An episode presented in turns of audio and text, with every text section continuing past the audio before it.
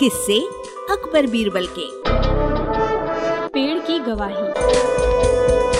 वचन श्वेता पांडे का है। एक बार धनीराम और मनीराम नामक दो व्यक्ति झगड़ते हुए शहनशाह अकबर के दरबार में पहुँचे। धनीराम ने शहनशाह अकबर को सलाम बजाते हुए कहा जहाँ पना कुछ महीनों पहले तीर्थ यात्रा पर जाते समय मैंने अपना बहुत सा धन और जेवर मनीराम के पास रख दिए थे। मैंने इससे कहा था कि तीर्थ यात्रा से लौटने पर अपना धन और जेवर वापस ले लूँगा। लेकिन तीर्थ यात्रा से लौटने पर जब मैंने इससे अपना धन और जेवर वापस मांगे तो मनीराम लौटाने से इनकार कर रहा है। अकबर ने मनीराम से धन के बारे में पूछा तो उसने बड़े धीमे स्वर में कहा, जहाँ पना, धनीराम ने तीर्थ यात्रा पर जाते समय मेरे पास कोई धन और जेवर नहीं रखे थे। फिर मैं कहाँ से लौटा दूँ? शहनशाह अकबर ने धनीराम की ओर देखते हुए कहा, धनीराम, मनीराम तो सचमुच इनकार कर रहा है। अच्छा तुम ये बताओ कि जब तुमने मनीराम को धन दिया था, उस समय कोई तुम्हारे आसपास था? धनीराम ने कुछ सोचते हुए कहा जहाँ पना उस समय कोई आदमी तो वहाँ नहीं था, लेकिन एक पीपल का पेड़ अवश्य था। उस पीपल के पेड़ के नीचे ही मैंने मनीराम को धन और जेवर दिए थे। शहनशाह अकबर धनीराम की बात सुनकर उलझन में पड़ गए। बिना किसी गवाही के वे कैसे मान ले कि धनीराम ने मनीराम को धन व जेवर दिए होंगे?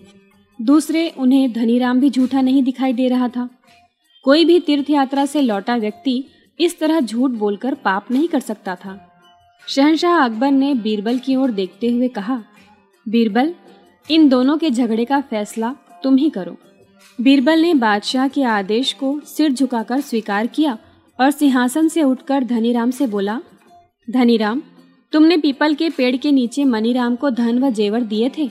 तुम जल्दी से जाकर उस पेड़ को गवाही के लिए बुला लाओ।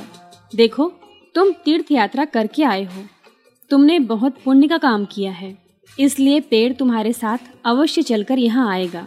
धनीराम चुपचाप पेड़ को बुलाने के लिए चल दिया। पेड़ के पास पहुंचकर धनीराम ने उसे गवाही देने के लिए अपने साथ चलने के लिए कहा, लेकिन पेड़ भला धनीराम के साथ कैसे आता? धनीराम ने लौटकर बीरबल से कहा, हुजूर, पीपल का पेड़ मेरे साथ नहीं आया।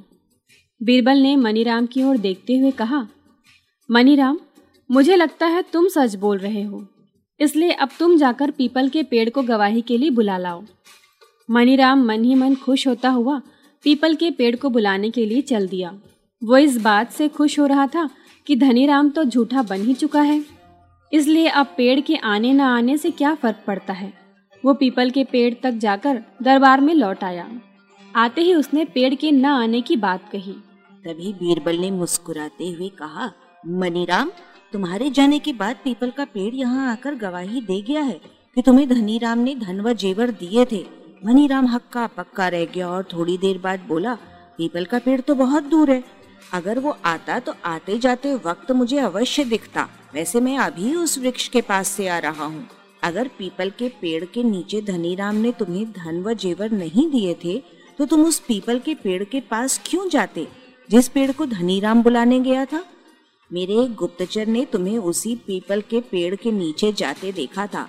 अब तुम चुपचाप धनी राम का धन व जेवर लौटा दो, नहीं तो तुम्हें दो वर्ष की कैद की सजा मिलेगी। अरबा की प्रस्तुति।